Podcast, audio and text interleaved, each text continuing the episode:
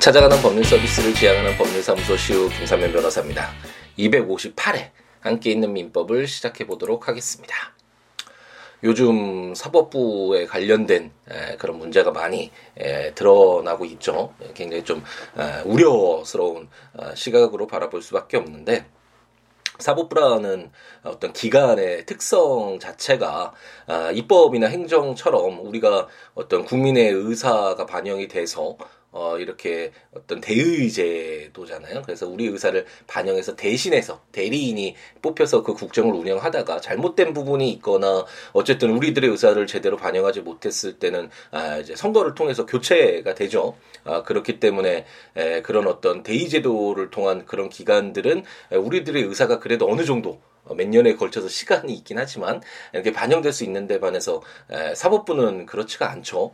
사법부는 우리의 어떤 국민들의 의사나 이런 것들이 반영되는 것이 아니라 독립된 기관으로서 입법이나 행정이 어떻게 변하더라도, 정권이 어떻게 변하더라도 항상 중심을 잡아주고 법에 의해서 법을 적용해서 판단을 하고, 그리고 그 법에 따른 판단에 따른 그런 어떤 법을 집행하는 기관으로서의 법원과 검찰이 주된 어떤 사법부의 중심이라고 할 수 있는데, 이런 어떤 중심축이 흔들리면, 제가 예전에 좀 문제가 우리 사회에 문제가 많았을 때 많이 비판 쪽으로 이야기하면서 사법부가 중심을 잡아줬으면 어떤 우리 사회가 좀 더 좀 아픔을 덜 겪고 진행되는데 어떤 기여를 했을 텐데 그런 점이 아쉽다라는 그런 이야기를 여러 차례 좀 드렸던 것 같은데, 어쨌든 이런 중심이 잡혀져 있지 않으면 우리의 어떤 분쟁의 해결 기준으로서 법을 적용하고 법을 집행하는 기관으로서의 토대가 흔들리면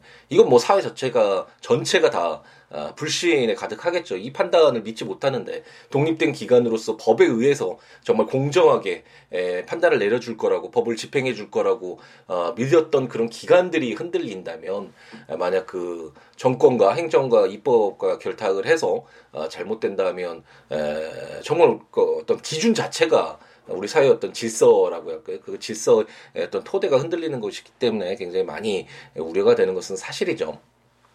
이런 사실 제도가 된 것이 어떤 통치 기관이나 제도가 완벽하고 뭐 이거 진리다라고 그런 것은 없죠. 그 시대상에 따라서 항상 그 시대상을 반영하고 가장 적합한 제도가 시행된다라고 할 수 있는데, 그렇기 때문에 예를 들어서 로마도 처음 로마가 도시국가로서 이제 팽창할 때는 여러 의사들을 수렴해서 정책을 결정하는 이런 공화정을 취했다가 이제 제국이 엄청난 큰 제국이 되니까 신속한 결정이 필요하고 좀 결단력 있게 독단적으로라도 그렇게 보이더라도 어떤 추진해 나갈 수 있는 그런 어떤 정치 제도가 필요했고, 그렇기 때문에 이제 황제를 두는 그런 왕정의 어떤 시스템으로 바뀌었잖아요. 그것이 우리 시각으로, 지금 현재의 시각으로 본다면 공화정이었다가 황제 중심의 국가로 바뀌었으니까 저거는 태보 아니냐 오히려 이렇게 볼 수 있지만, 그렇게 바라보는 것이 아니겠죠. 그 어떤 정치 제도나 통치 기관이라는 것은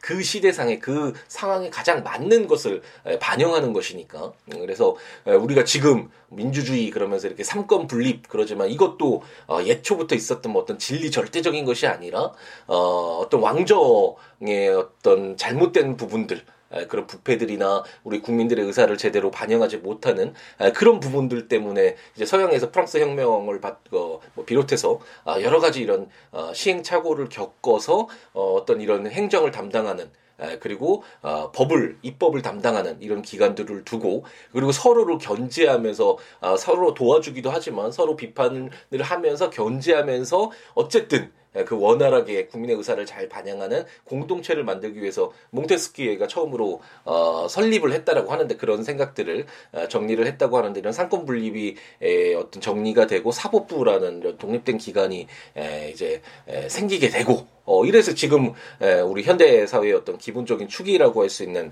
이런 어떤 통치 기관들이 이제 형성되어 왔는데, 어쨌든 지금 이 시점에서 물론 행정이나 입법이 굉장히 중요하지만 아까 말씀드렸듯이 우리 공동체 구성원들의 의사가 반영되지 않은 채, 물론 이런 사법기관을 두고 이런 사법기관들을 구성하는 구성원들을 뭐 예전에는 사법고시를 통해서 열심히 공부해서 공부 잘하는 사람들로 그렇게 뽑아놓자, 그리고 이제는 로스쿨이라는 제도를 통해서 다양한 직역에서 다양한 경험들이나 지식이나 정보들을 가지고 있는 사람들을 또 이렇게 사법부에서 또 충원을 하자, 뭐 이런 식으로 약속된 그런 틀 속에서 이렇게 이런 기관들이 채워지는 것은 맞지만, 이런 어떤 사법부가 잘못됐을 때는 이것을 시정할 수 있는 그런 부분들이 상당히 부족한 것은 맞죠. 이제 사법부에서, 이제 법원에서는 이제 우리 스스로 셀프 개혁을 할 수 있다라고 이야기를 하고 있고, 뭐 검찰에서도 자체에서 뭐 이런 부분들, 성추행과 관련된 이런 내용들을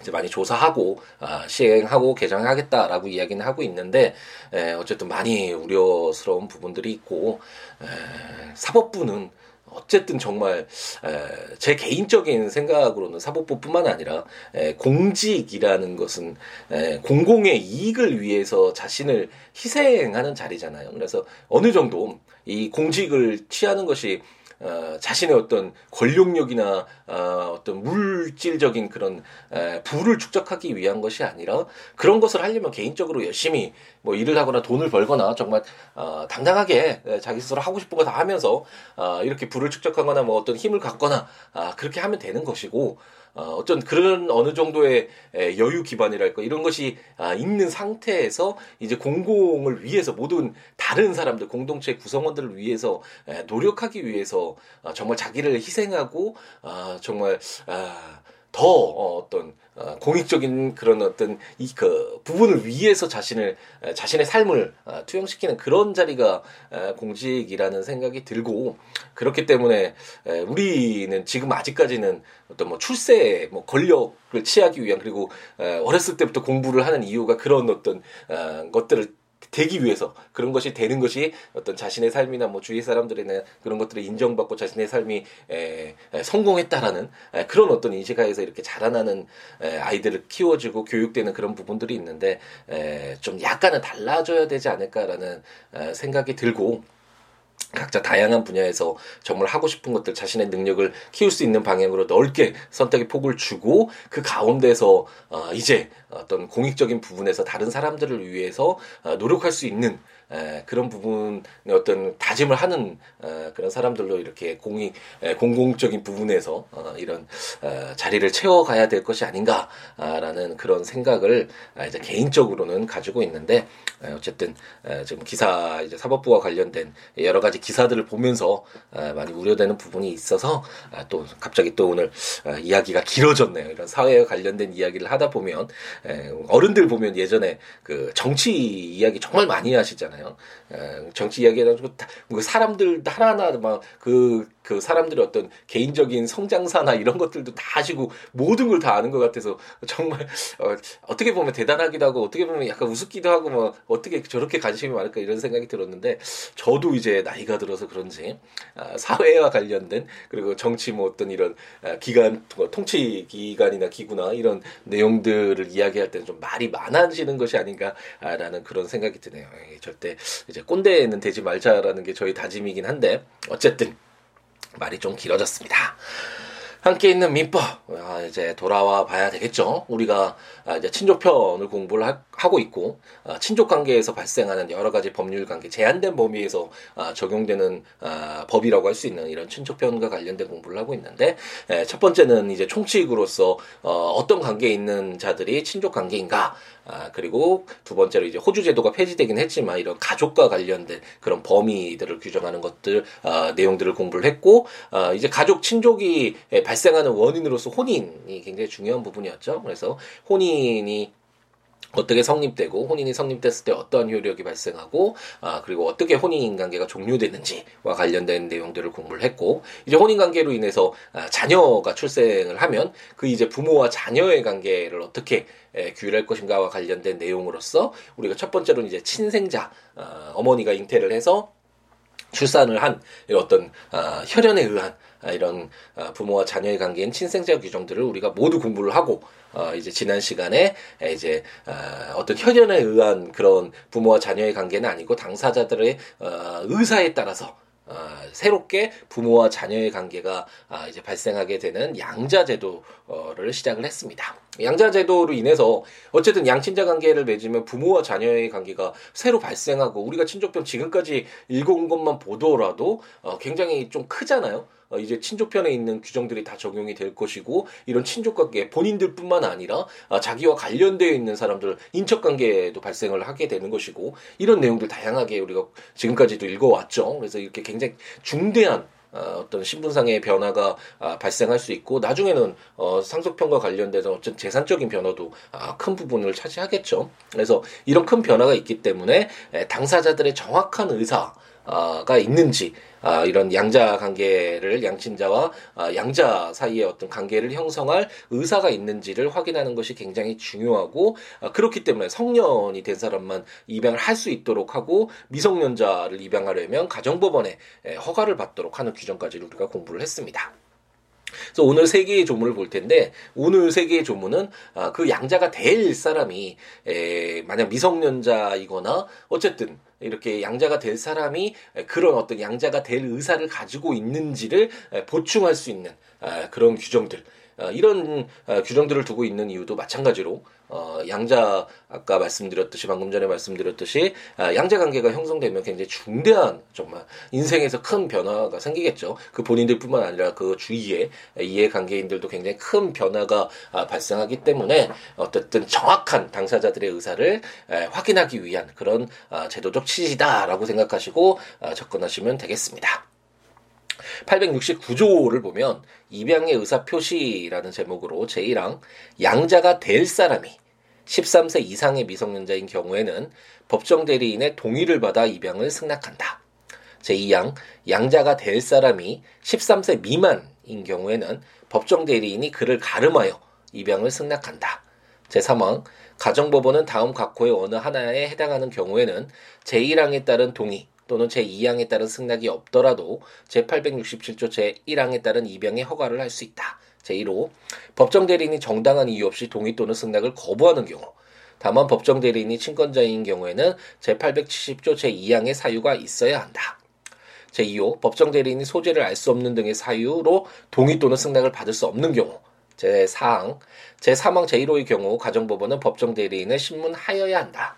제5항, 제1항에 따른 동의 또는 제2항에 따른 승낙은 제867조 제1항에 따른 입양의 허가가 있기 전까지 철회할 수 있다라고 규정을 하고 있습니다.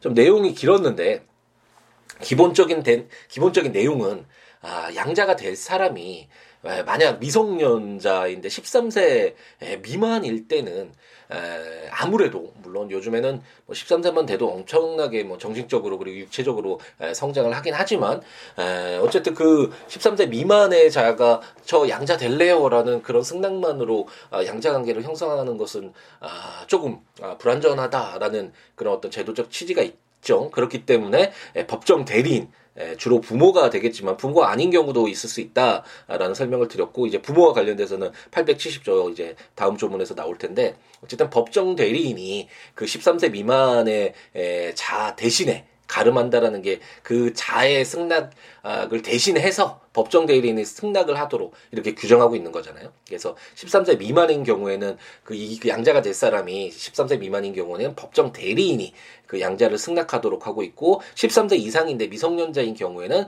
법정 대리인의 동의를 받아라라고 규정을 하고 있고, 다만 양자 관계를 형성할 필요가 너무나 있는데 그 양자가 될 미성년자를 보았을 때 법정 대리인이 정당한 이유도 없는데 동의나 승낙을 거부하는 경우도 있을 수 있잖아요. 아니면 법정 대리인의 소재를 파악할 수 없거나, 이런 경우에는 그런 어떤 법정 대리인의 동의나 승낙이 없었다는 이유만으로 양자 관계를 형성하지 않으면 그 양자가 될 아이의 입장에서는 굉장히 큰 문제겠죠. 그렇기 때문에 가정법원이 이러이러한 사유가 있을 때는 어떤 법정 대리인의 승낙이나 동의가 없더라도 입양을 허가를 할 수 있다라고 규정을 해서, 어쨌든 양자 관계를 형성하는 데 있어서 양자가 될 자가 미성년자이거나 나이가 어린 경우에는 이렇게 그 의사를 정확하게 좀 반영할 만한 그런 보완 제도를 두고 있다라고 생각하시면 되겠습니다.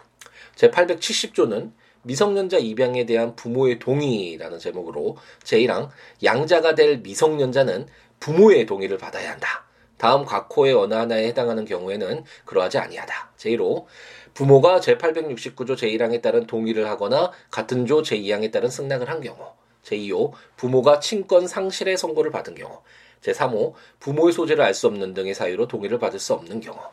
제2항 가정법원은 다음 각호의 어느 하나에 해당하는 사유가 있는 경우에는 부모가 동의를 거부하더라도 제867조 제1항에 따른 입양의 허가를 할 수 있다. 이 경우 가정법원은 부모를 신문하여야 한다. 제1호 부모가 3년 이상 자녀에 대한 부양 의무를 이행하지 아니한 경우. 제2호 부모가 자녀를 학대 또는 유기하거나 그 밖에 자녀의 복리를 현저히 해친 경우. 제3항 제1항에 따른 동의는 제867조 제1항에 따른 입양의 허가가 있기 전까지 철회할 수 있다 라고 규정을 해서 미성년자인 경우 어떻게 된다고 했죠? 첫 번째로 우리가 지난 시간에 배웠던 것처럼 가정법원의 허가도 있어야 되고, 우리가 방금 전에 869조 읽으면서 보았듯이 법정대리인의 동의나 또는 법정대리인이 대신하도록 13세 미만인 자인 경우에 이렇게 입양을 승낙하도록 하고 있죠.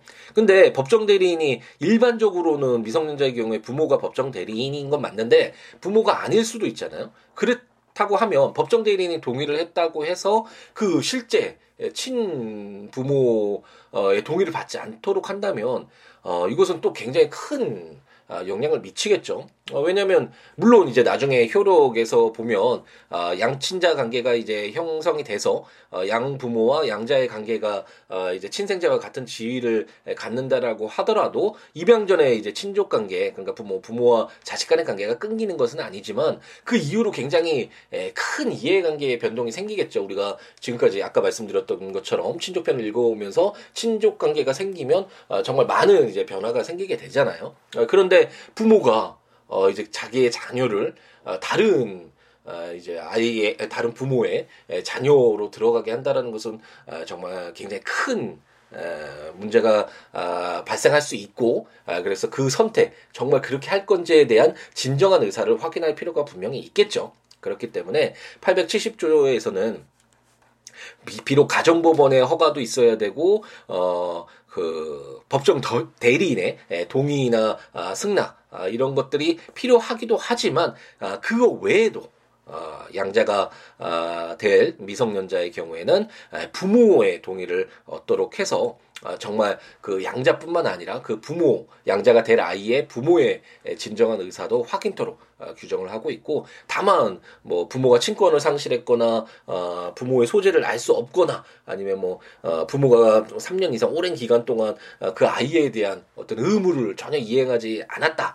뭐 이런 경우에는 부모가 동의하지 않더라도 아이의 입장에서 양자관계를 형성할 필요가 있겠죠. 그렇기 때문에 이럴 때는 가정법원이 판단을 통해서 그런 부모의 동의가 있는 것처럼 이렇게 허가를, 입양의 허가를 할 수 있다라고 규정하고 있습니다. 871조는 성년자 입양에 대한 부모의 동의라는 제목으로 우리가 지금까지 미성년자를 봤는데 성년도 양자가 될 수 있겠죠. 예전에, 요즘에는 많이 없는 것 같은데 예전 드라마에서는 이제 큰 아이인데도 뭐 자기의 어떤 후계를 결정하기 위해서 뭐 이렇게 성년자를 양자로 드리는 경우가 상당히 많이 나왔잖아요. 그런 드라마들을 어렸을 때 많이 본 것 같은데, 어쨌든 성년자도 당연히 입양이 될 수 있고, 그랬을 때 어떻게 규율하고 있는지 한번 보면, 제1항에서 양자가 될 사람이 성년인 경우에는 부모의 동의를 받아야 한다. 다만 부모의 소재를 알 수 없는 등의 사유로 동의를 받을 수 없는 경우에는 그러하지 아니하다. 제2항 가정법원은 부모가 정당한 이유 없이 동의를 거부하는 경우에 양부모가 될 사람이나 양자가 될 사람의 청구에 따라 부모의 동의를 가름하는 심판을 할 수 있다. 이 경우 가정법원은 부모를 신문하여야 한다라고 규정하고 있습니다.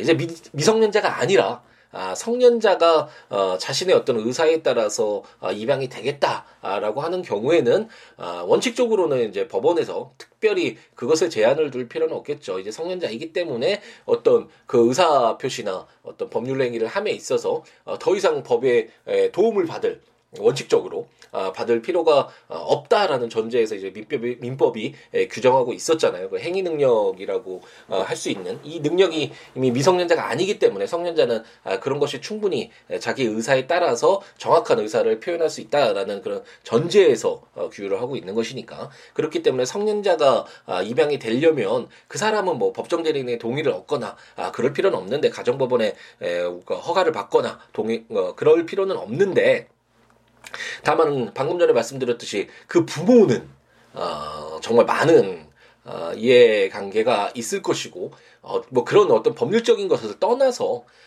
어쨌든 자기의 자녀가 다른 사람의 아들, 딸이 된다라는 것은 굉장히 중요한 부분이잖아요. 그렇기 때문에 비록 성령자인 경우에는 뭐 가정법원이나 법정 대리인의 동의나 뭐 이런 것은 필요 없더라도 부모의 동의는 받도록 규정을 하고 있고, 만약 부모가 정당한 이유 없이 거부할 경우에는 이제 법원에 청구해서 부모의 동의가 있는 것으로 그런 심판을 청구를 할 수 있어서 이제 친자 관계를 형성할 수 있도록 이렇게 규정을 하고 있다라고 생각하시면 되겠습니다. 오늘은 좀 조문이 길었죠. 조문들 한번 보시면서 읽어보시면서 들으시면 좋을 것 같으니까 국가법령정보센터에서 조문들 확인하시거나 제가 전자책으로 발간한 함께 있는 민법 전자책 구입하셔서 해당 조문과 설명들 참고하시거나 제 블로그 siwo.com, siwo.net, siwoolaw.com.net에 오셔서 해당 조문과 설명들 참고하시면 좋겠습니다. 그 외에 뭐 어떤 내용이라도 좋으니까요. 블로그 siwo.com, siwo.net 또는 siabooks.com, siabooks.com 블로그나 02695599970 전화나 siwo@gmail.com 메일이나 트위터나 페이스북에 siwo에 오셔서 여러 가지 살아가는 이야기, 아까 이야기했던 뭐 이런 어떤 통치 기간, 정치 구조 뭐 이런 부분도 같이 이야기를 나눌 수 있는 부분이고, 어쨌든 여러 가지 이야기 함께 나누면서 더불어 함께 살아가는 이런 즐거움 같이 했으면 좋겠습니다.